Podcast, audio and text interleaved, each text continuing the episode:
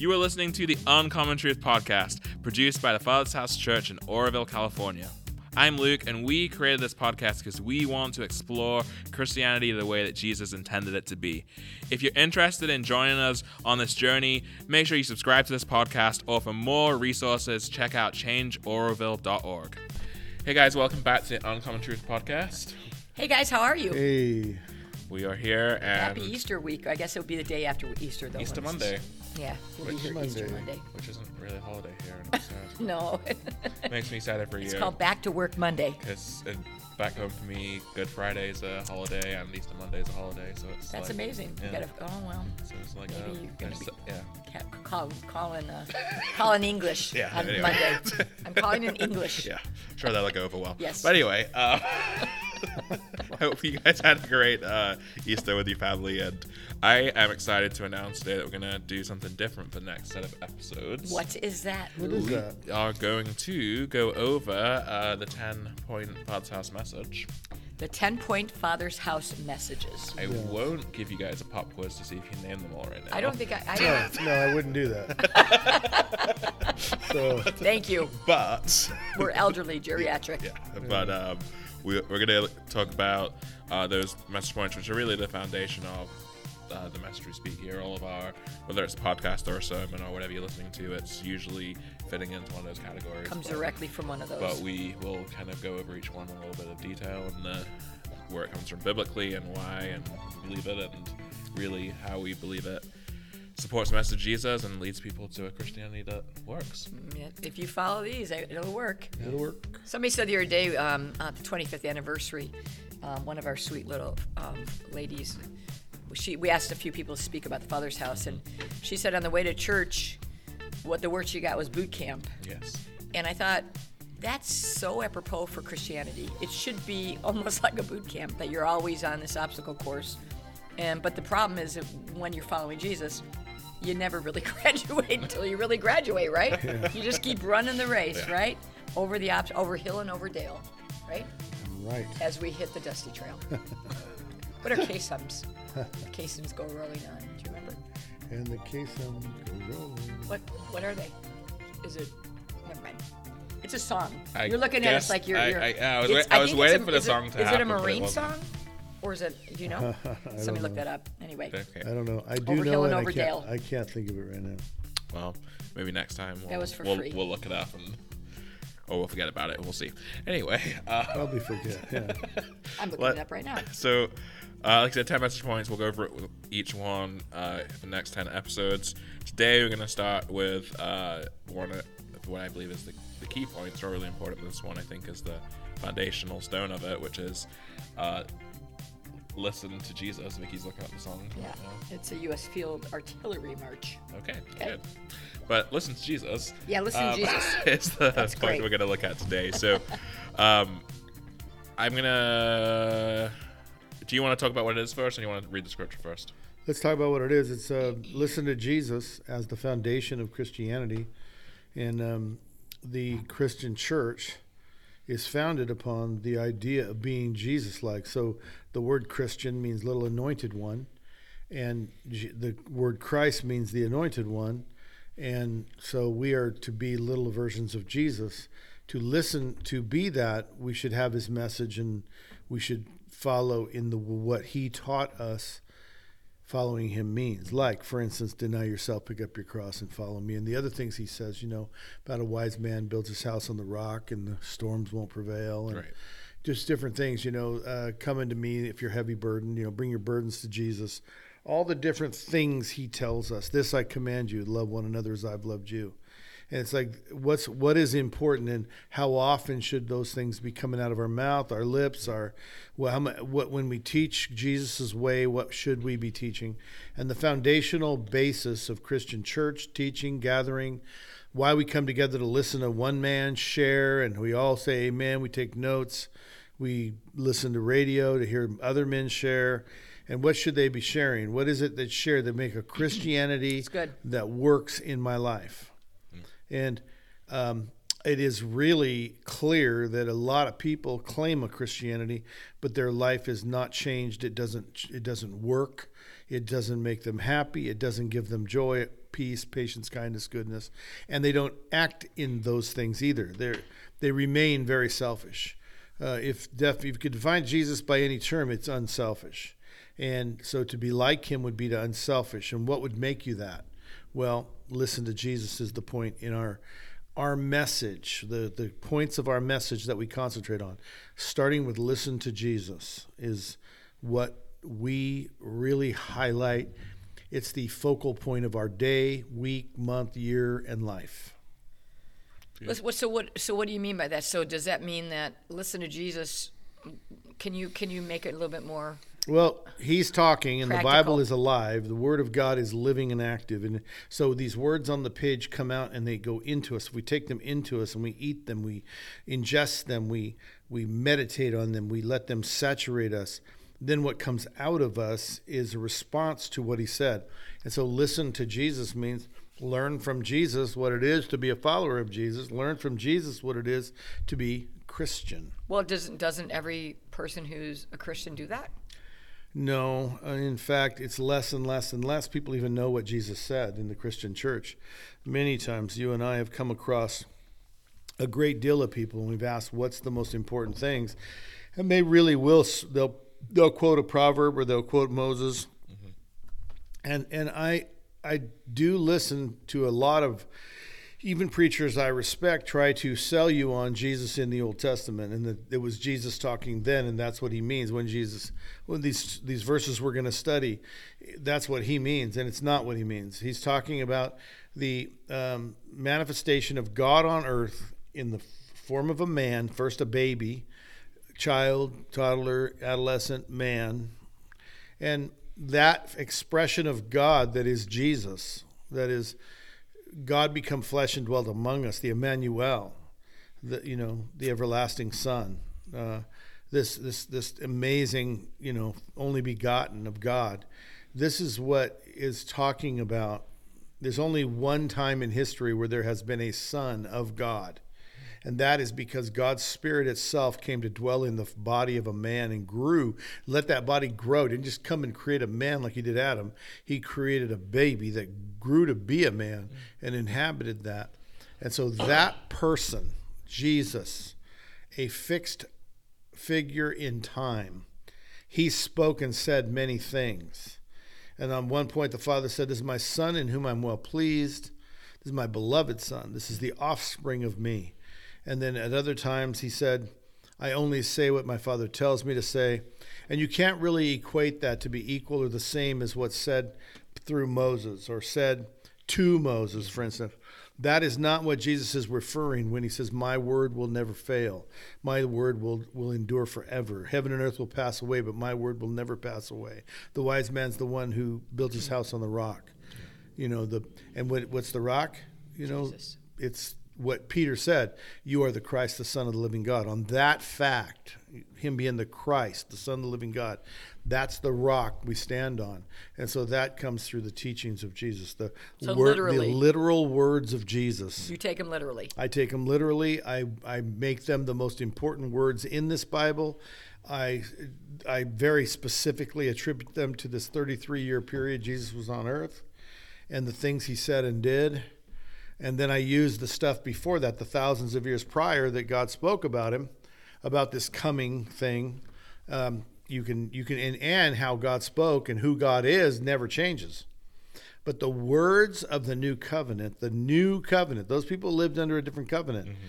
The words of this new covenant where man could be forgiven, a bad man could be justified, a bad man could be made righteous. That covenant is only through the 33-year reign of Jesus Christ on the earth, and then his death, resurrection, ascension, and then return in the Holy Spirit to fill us and flood us. I would almost listen to more of a prophetic word today as the words of Jesus than something prior to his birth, because it's really specifically this expression of God called Jesus Christ, the son that is born, the baby in her arms. The one was promised to Mary, the promised coming Messiah, the deliverer. So when we had this revelation, I guess it'll segue into the what we're going to read today and why. I mean, we've always been Jesus people, but the Lord corrected us probably 15, 20 years ago regarding this message, and it just completely changed. We were out, like we said, we always loved Jesus. We always took it literally, but the message just changed our whole life. Mm-hmm. So, and I think that's what you want to read. Yeah, going into that segue. Yeah, let's move on into the scripture, I guess. Okay, so we're in Matthew 17, verse 1. 17, verse 1. And Jesus is following Jesus, and we'll go from there. I don't know why I can't read that today. Anyway, 6 days later, Jesus took with him Peter and James and John, his brother, and led them up on a high mountain by themselves. And he was transfigured before them, and his face shone like the sun, and his garments became as white as light. Mm. And behold, Moses and Elijah appeared to them, talking with him. Peter said to Jesus, "Lord, it is good for us to be here. If you wish, I will make 3 tabernacles here, one for you, and one for Moses, and one for Elijah." While he was still speaking, a bright cloud overshadowed them, and behold, a voice out of the cloud said, "This is my beloved Son, with whom I am well pleased. Listen to him." When the disciples heard this, they fell face down on the ground and were terrified. And Jesus came to them and touched them and said, "Get up and do not be afraid." And lifting up their eyes, they saw no one except Jesus himself alone. So why don't you just tell the story about how the Lord spoke to you regarding just the confusion of the messages that we've had. Well, I asked the Lord. So my pursuit for so many years, by that time it was, 25 or more years, I'd been pursuing this Book of Acts church, wanting to be what they became. I was born again, My whole life was just absolutely consumed with me. You fell in love. And then I fell in love with Jesus, and my life was no longer consumed with me. My life was consumed with him. Yeah. And then as I was consumed with him, I learned to make my life about others. Yeah. It really was started out as I have Jesus for me. And I really made me about him, which then he made me about others. That's good. And it should have been quicker, but I was stubborn. And on our journey of seeking after the Book of Acts church, I pursued it with all my heart. I mean, I fasted, prayed.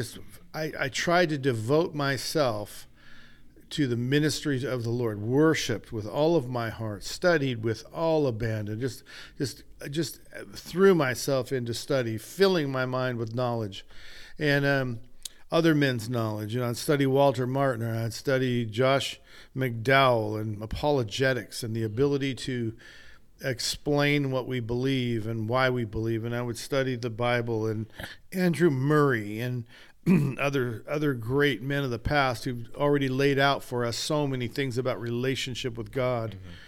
But I still was lacking. I said, "Lord, why can't we achieve the Book of Acts church?" Good. Yeah. And he said very clearly to me, and it was shocking, just absolutely one of the shockingest things he ever said to me, "You're all confused." And I said, "Confused?" Say it again. He said to me, "You are all confused." And I just didn't think I was, and I wanted to argue with God. I think everybody else is confused, Lord, but I'm not confused, is what I wanted to say. Right. But I didn't. I said, "Lord," it was like crazy. "How am I confused?" And he said, "You're trying to live 2 covenants as one." In the Bible, there are many covenants with people, but there are 2 main covenants, the old and the new. And you're trying to live them both on an equal basis in a time frame. And the Book of Acts church is the complete abandon to the new covenant. Mm. It's different, Solomon said, "Only a fool doesn't provide for his family or look to the future or save up for the rainy day. Only a sluggard doesn't leave an inheritance to his family," right? And so Jesus says, "Why do you worry about tomorrow? Why do you worry about what you'll eat and what you'll drink?" And so the confusion that he showed me was that we had been trying to live both covenants. And I realized that in my daily life, I preached one as equal to the other, or the same, trying to make one weave in and know the other. And I said, "So what do I do to the Lord? What do I do about this?" And he said, "Read only Jesus until I tell you different." And I began to read only Jesus. And my life, my understanding. I mean, I ended up changing theologies in midstream. I'd be even ready to preach my old, out of comfort, my old theology, and I would just right in the middle of it say, you know what, I just don't believe that anymore, because it's just too many verses that say this. And I mean, for that to be true, all of these other things have to be ignored. And I don't want to come upon one phrase in the New Testament and have a theology that has to sneak around that verse, or that verse can't be highlighted because it'll prove me wrong. And I was really adamant about that, and I began to preach what the New Testament says, what Jesus says, what Paul, Peter, James, and Luke, and the guys who wrote the rest of the New Testament, John, how they interpreted it is how I said. So I have to go back and interpret it the way they did, and it just changed my world. And I remember people started to say, why are you saying things so different than other people? I said, well, I just read in Jesus. So if you want to go and from these verses, from these books, prove me wrong. But what we have to agree on is that we don't want to say some verse isn't, like, why don't we do that? Why don't we believe that you cut your hand off, for it's better for you to go to heaven without a hand than hell with both hands? Why don't we preach that anymore? That sin was supposed to be stopped. You're not supposed to cut your hands off. You're supposed to stop sinning. Right. That was the point, right? And why don't we preach it like that? Because everyone's willing to accept sin in their life, and they don't want to cut their hand off, so they preach it a different way. People would ask me that. Why do you? I've never heard anyone say these things, or nobody's saying these things, or these great people, they're all saying this, and you're saying that. I said, well, just go and read it for yourself and decide for yourself, not based on what I preached or they preached. And just let the Bible teach you, instead of trying to make the Bible fit what you want it to say, or to fit what you want it to mean and how you want it to, what we're supposed to do. I want it to say this. I'm going to read it that way. No, just read it and let it teach you. Let it change you.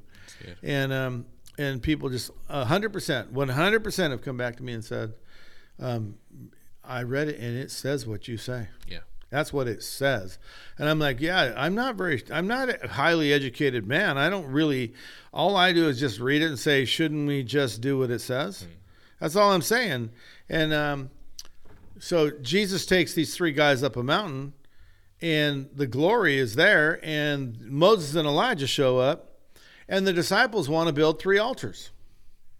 And I think you and I, in our Christian walk and all the people that we've walked with, I think we're still doing that exact thing. We're no different than they are. We want to build altars to everything, to heroes, to great movements, to revival. I mean, like, they just had that thing in Asbury, and people went from all over the world to Asbury, right? And everybody wants to make it what they want it to be. And I just think that we should let it be what it is, and accept what God's doing in our life. And he says, so we're still making altars to all of these different things. Like, there's an altar. Let's all worship what's going on in Asbury. Yeah. Well, Well, if I worship what's going on in Asbury, what do I do about what's going on in Oroville? That's good. It's not the same. It is what it is. And so Jesus takes these three guys up a hill, and they, the three of them are watching this happen. There's Jesus, there's Moses and Elijah. These are the heroes of their life. These are the law and the prophets, right? Yeah. Heroes of their life. And they say, can we make an altar? And I think that today we do this exactly the same thing. The heroes of our life, we want to make altars to them. The pet peeves of our life, the doctrines of our life. And Jesus, and the Father speaks from the cloud, "This is my Son, listen to him." And I think the Father's still saying to us every day of our life, this is my Son, listen to him. My story of seeking the Book of Acts Church, what the Father's leading me to, this is my Son, listen to him. The other two guys disappeared immediately so that there'd be no confusion. It's not Moses and Elijah, it's Jesus. This is my Son, listen to him. And I think it's really clear. And I've asked, there's so much ignorance about what Jesus is teaching, so much subterfuge, so much changing it, so much not wanting it to be what it is. I've asked 117. I did this for a long time, and I asked a bunch of Christian leaders. They were coming here on outreaches and stuff, and I just say, okay, tell me, what is it Jesus commands of us? What is the commandment of Jesus? And 117 in a row said, love the Lord your God with all your heart, mind, soul, and strength, and love your neighbor as yourself. And that is 100% wrong. Now, every room I do that, I just did it not too long ago in my own church, and we had a lot of visitors from Jeremiah's home. It was during Galen's wedding. And I said it, and the little grandma lady, she's just shaking her head. Yeah, that's right. Yeah, that's right. And I hated to say the next phrase, which was, no, that's wrong. And she went, what? I go, no, that's wrong. All over the room, they were all, no, that's wrong. They were all shaking their head, yeah, that's right. And I'm saying, no, that's wrong. That is not the commandment of Jesus Christ. To love your neighbor as you love yourself is a very low standard, especially if you've taught yourself your whole life to not love yourself. And the culture of your life is to not love yourself, then you don't have to love your neighbor much either. Right? Because you're only doing it as you love yourself. The commandment of Christ is so much higher standard, and it's so much clearer. He said, this I command you, that you love one another as I have loved you. And if any one of us will evaluate, how has Jesus loved us? Well, he died for us. He sacrificed for us. He humbled himself for us. Yeah. He was unselfish to the end of the world for us. And then he says, if anyone would come after me, follow me, seek me, they must first deny themselves, pick up their cross and follow me. What man does is they want to settle for this love your neighbor as you love yourself, because it's such an easier model than what Jesus actually said. And Christian leaders all believe that the command of Christ is this lower model, and it's not. Wow. Any you know, you want to be great in the kingdom of heaven, learn to be the servant of all. Well, that all includes all those irritating people you don't want to serve. All the people that have done you wrong. They're part of the all. Right. And so we'd rather preach a prosperity message or a faith message or a command, name it, and you get it, name it, claim it, whatever, however you want to be named. You know, we'd much rather preach a movement of seed planting and harvesting and when really the personal responsibility is deny yourself, pick up your cross, lay your life down. The greatest among you will be the servant of all. That's really good. I mean, it just goes on and on and on. And I think the foundation of any Christian life is back to what the Father's still saying. This is my son. Listen to him. That's really good. And I mean, there was a time in my life where I tried to keep track. I actually was listening to preachers all day on the radio. And I kept track of how many of them are preaching Jesus. Or even saying the name of Jesus. Even saying his name during a radio broadcast message. And I was shocked back in those early 90s. That's when it started. There was like 80%, 8 out of 10. I kept track. Okay, dink, dink, that one. Okay, he gave a Jesus scripture. Yeah. Quoted Jesus in his thing. And I preached about that, you know. It was 8 out of 10, never even mentioned him. Hmm. It was like... Christian radio is the only time Christ is mentioned is in the word Christian to describe the radio, Christian radio. And it's like, whoa, we're really falling far from what the Father's commanding on the Mount of Transfiguration. Matthew 17. This is my son. Listen to him. That's really good. This is my son. Jesus saying, any man who hears these words of mine and acts upon them, is like a wise man who built his house on the rock. And then he promises that when the storms come, when the waves beat, when the wind blows, that house will stand. It's like, well, I've been through some storms and my life got beat up. Yeah. What does it take not to get beat up? Well, hear these words of mine and act upon them. Put them into action. Don't worship at the altars of law and prophet. Worship at the altars of God become flesh and dwelt among us. Mm-hmm. Worship at the altars of Emmanuel, God with me, in me, through me. God himself indwelling and making his home in me. It's Jesus that teaches the Father, and I will make our home in you. Jesus that teaches the Father is going to glorify us because he wants the Son glorified.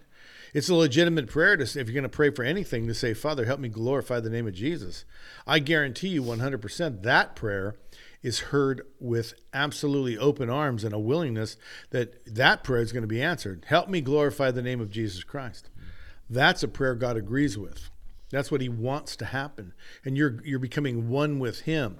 when you say, help me glorify the name of Jesus. And Jesus says, anyone who hears these words of mine. Jesus says so many different ways. He says, my word will never pass away. In John chapter 12, he says, I won't judge you. I won't judge you. My words, they will judge you. And what words he talking about? It isn't Moses and Elijah. It is my words, the expression of God called Jesus, the expression of God called man, yeah. The Son of Man. He is God man. It was that all that means is human being. And he's saying, for this short period of time, God is a human being. Mm-hmm. He says the Son of Man comes, the Son of Man this, Son of Man that. He's just meaning God as a human being is doing this. And there's this one brief period of time. And the Son of Man's words will never pass away. He literally says the law and the prophets will pass away, but my words will never pass away. Heaven and earth will pass away, but my words will never pass away. My words will judge you. Anyone who hears my words and acts upon them is wise. Anyone who hears my words and doesn't act upon them is foolish, yeah. Built on the sand. Then when the waves come, the wind blows, the storms rise, that house will fall, and great will be the fall of that house. Sure, yeah. And this is really the key to listen to Jesus.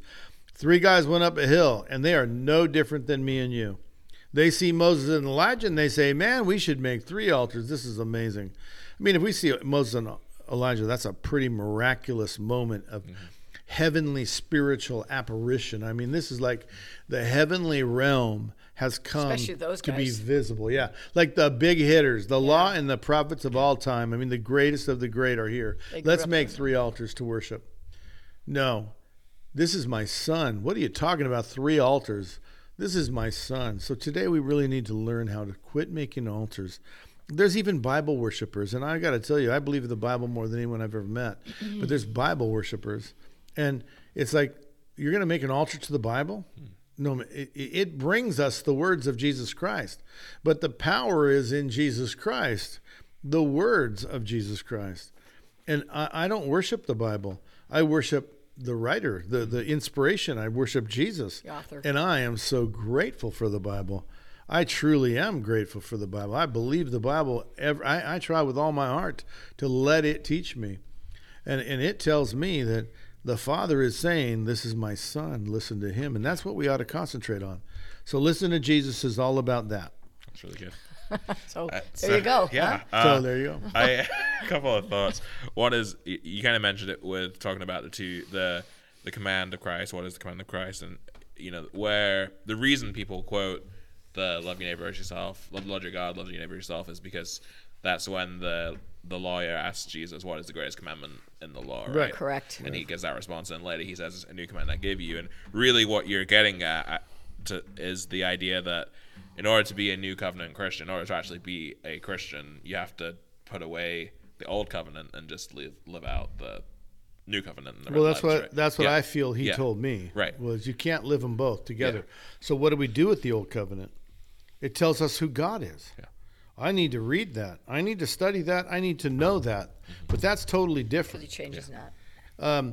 He doesn't change. And in fact, what it tells me is I want the new covenant. Mm-hmm. When you read the old covenant, it tells you I want the new covenant because I want to be forgiven, not forborne. Yeah. I want to be the house of God, not go to the house of God. Mm-hmm. I want the answers, not the questions. And the answers are in Jesus. The questions are in the old covenant. And I want the new covenant Christianity.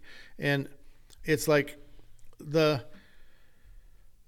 law and the prophets is marvelous to tell us who God is, and we should all read that. We should get to know it very well. Mm-hmm.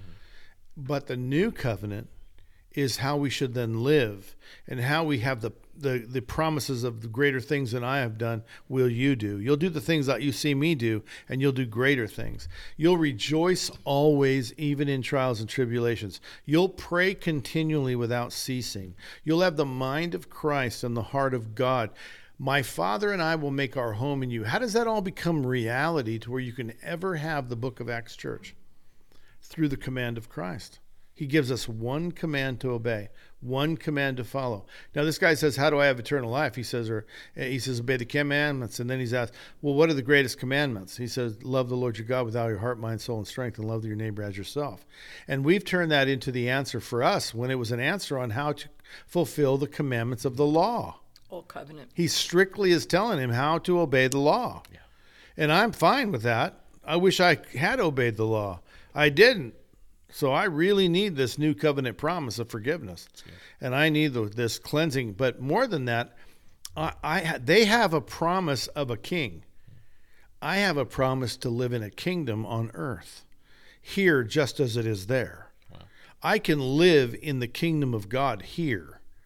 I can have the Spirit of God all the time, not go visit a priest who went behind a curtain and tell me what it's like. Mm-hmm. I can be the experienced one, the recipient of the Ark of the Covenant. I can be the Ark of the Covenant. And so all of those things come from the words of Jesus, and so boils down to one command. And what's funny is it's love one another as I have loved you. And then there's one, believe in the one he sent. Yeah. It's really funny when you read the apostles and how they interpreted this. They commend him for the love for one another and their belief in the one he sent. Yeah. When you read Jesus, it's really clear that you got to come follow me. You got to believe in the one he sent. And so he tells them, there's one, love one another as I've loved you, and then believe in the one he sent. Yeah. And that's really important. Yeah. So for me, like I said, we've always loved Jesus and we were always Jesus followers. However, when the Lord spoke this to Steve, probably almost 20 years now ago, and we kind of changed just our theology even, it started changing our whole life, and the confusion started to stop. I was often confused because we were marrying the old covenant with the new covenant. Mm-hmm. And oftentimes you read a Proverbs and it totally contradicts what Jesus says. I mean, there's this pressure to understand, and you almost feel like you can't go either way because there's a conflicting message. Right. You're trying to live the old covenant. So if you hurt me, I want you to, an eye for an eye. Mm-hmm. I would really like the vengeance. I would really like it back. Right. Asking for the vengeance of the Lord. Yeah, I would like that. But in the new covenant, it's like, forgive, 7 times 70. And, yeah. and if you slap me on one side, give you the other side. Yeah. And I mean, it's so much deeper and way more. And as we found at the Father's House doing this now we've been doing the Father's House for 25 years, but I think probably in the last 20 years is when the Lord said, gave us a scripture and said, you're confused. It just changed everything for me.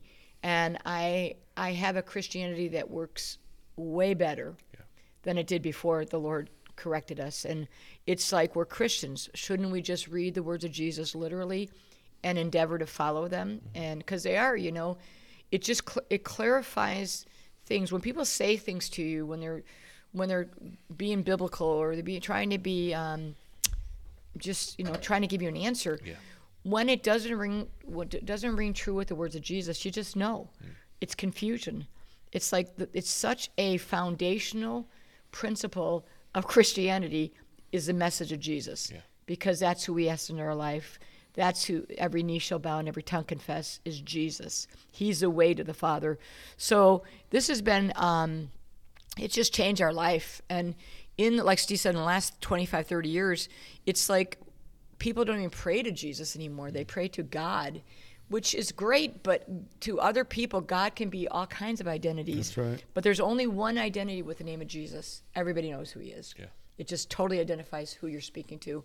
So for me, I feel so unconfused, and I know what I believe, and I'm not back and forth like a chaff of wheat, just trying to figure out what I believe, right? Yeah, with that example you gave, I think there's times when people you'll want an eye for an eye for the person that wronged you. Correct. But then you'll want grace and forgiveness for your sin, and you're trying to spin it together. And you need to forgive me for 70 times 7, right. But I want vengeance. Right. So, in Proverbs talks about saving and Steve often talks about life insurance policies in the church are, probably at more of a rate than the world. And Jesus says, why do you save up where moth and rust can take over? It's like just you put it on play, basically. Yeah. And living by the world's principles is kind of a little bit, the Old Testament is like that. And I thought it was very fascinating in the scripture that these guys, Matthew and Moses and Elijah, are just, they their whole life, these were the guys. These were the rock stars. These were the superstars in Jewish religion. And they were both there. Well, just think about that. They were both there, and Jesus was in the middle. Now, it made sense to make all and this, Jesus is just kind of garnering his rock star, superstar status. They're still not all the way sold on who he is. They go back and forth, right? Because they are marrying the old covenant with the new covenant. They are like because they should. And then all of a sudden, they're gone. The prophets and the law are gone. The guys are gone. The ones that they love are gone. And only Jesus is there. Yeah. And then God says the most incredible thing. And like Steve said, we just don't want to listen to Jesus sometimes because his words are very difficult. Yeah. And they will judge you. And it is so amazing. If you really think about this illustration, it's so, I don't know why we didn't get this years and years ago, but we didn't. A fog. It was a fog. Yeah. And then as soon as he said that, we're like, oh my goodness. And it's almost like you said, the clarification over our brain, we just got it. Yeah. And so we take his words literally. That's cool. I was reading around the scriptures prepping for Thursday. I never noticed this before, but... What did you say? So reading around the scriptures in preparation for today. And I never noticed that this story in Matthew's account is right after Jesus asks the guys, like, hey, who did people say that I am, right? So Peter's had his revelation moment of, like, you are the Christ. Mm-hmm. But it wasn't just enough to realize that. He then had to take this other challenge now. Okay, now you've realized this. Now you can just stop listening to everything else. And they still didn't get it. And just start listening to me. And those guys he took up still didn't get it because of confusion of the religious.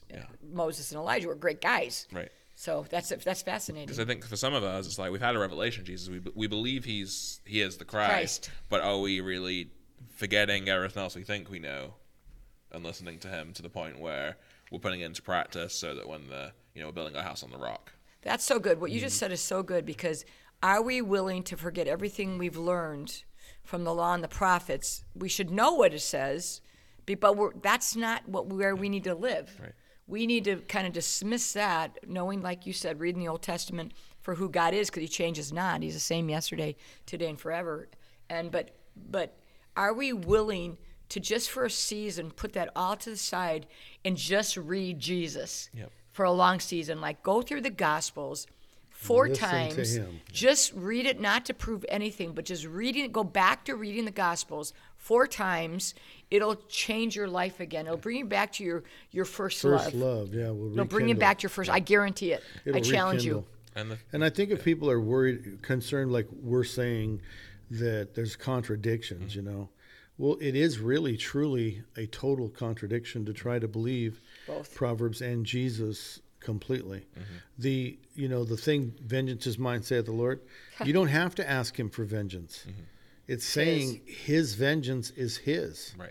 And he and people I hear all the time satisfied. Well, no, I don't want God to get the guy, but he's going to. And so it's the Christian version is not, I don't want him to. That's not forgiveness. Forgiveness is, Father, please do not get him. Father, he has sinned against me, and you said you're going to avenge me. The Christian forgiveness is asking God not to punish them. On your account. It's Jesus saying, Father, forgive them. They know not what they do. Good. We all know he's saying, hold this not against them. Yeah. Do not take vengeance on them for killing me. That's really good. Stephen, as he's dying, Father, forgive them. Everyone who's stoning me, forgive them. That's good. That's the New Testament. And that's why Standard. It's a contradiction. The Old Testament isn't. It's not only a contradiction if you say, Father, avenge me, or hey, look out, God's going to get you for that. And then over here saying you're supposed to forgive. I want to be forgiven. The real contradiction is that you're not asking, you're not going to the Father saying, please don't get him. And over here you are saying, please don't get him. I'm asking you not to let them suffer a bit for what they did to me. That's forgiveness. Yeah. And if I want to be forgiven, Jesus is saying, Father, don't punish Steve for what he has done against us. That's what forgiveness is. Jesus saying, I will pay the penalty. What if Jesus had said, you and I have to say to the Father, Lord, they threw rocks at me and hit me, and you're going to punish them, but don't punish them for throwing rocks at me. Punish me for throwing rocks at me. Hmm. Right? So that's what Jesus did. But I don't think he's asking us to do that because he already paid the penalty for their sins. If I will simply apply his forgiveness to their sins by saying, Father, don't punish them for throwing rocks at me. Father, don't punish them for crucifying me. Yeah. That's the difference. That's how different the Old Testament and New Testament are. That's how different the Proverbs, how you should live. Yeah. The how we should live in the Proverbs versus how we should live in the grace. Yeah. That's how different it is. Yeah. Anyway. That's really good. I think that, just before we bring it to a close, that whenever I read this story, the other thought I always have is, I hear all the time in, counseling people, leading people, like, oh, well, I grew up believing this, or this is what I've always done. This is what, in my culture, in my life, in my way, in my thing. And, there is obviously the story is about Moses and Elijah Law and the prophets. But I think there are a lot of people who are maybe new believers who don't necessarily have a foundation of old covenant belief. But what they do have is, well, in the way I grew up, it was like this, or, in my generation, it's this, and we have all these other things that we carry forward that kind of can become our law and prophets, and that they're what we really live according to, instead of just, taking Jesus at his word and living for him. And it could just cultural or religious, just it's the way we live. Yeah. And it's just I would just exhort people to just read Jesus. Don't take our word for it. Yeah. Just read the words of Jesus, because they are so illuminating and so wonderful. It definitely changes your worldview. Yes. And challenges your worldview too. They're very hard. They're very brutal. Yeah. It's been said, Christianity is not for wimps. No. It's a tough thing to stand up, face, and go. But yet, the weakest among us can achieve it. That's right. So the most innocent. Yeah. Well, thanks, guys. I think that was a really good discussion today. And we'll be back next time to look at another point, but hope you guys enjoyed listening today, and see you next time. Listen to Jesus. Amen. Listen to him. Thank you for listening to the Uncommon Truth Podcast today. I hope this episode encouraged you, inspired you, maybe even challenged you to keep seeking after everything Jesus has for you and the life he calls you to live. If you haven't already, please take a moment and subscribe to the Uncommon Truth Podcast. That way you'll get every episode each week when it's released. It would really help us if you could rate and review and even share this podcast with anyone that you think would be encouraged by it. Help us spread the message to more people so that we can all live out this Christianity the way Jesus intended it to be. If you would like to get in touch with us, have any questions about the podcast, the topics, or would even like us to pray for you, you can do so by emailing us at uncommontruthpodcast@gmail.com. We'd love to hear from you. Thank you again for listening, and I'll see you next time.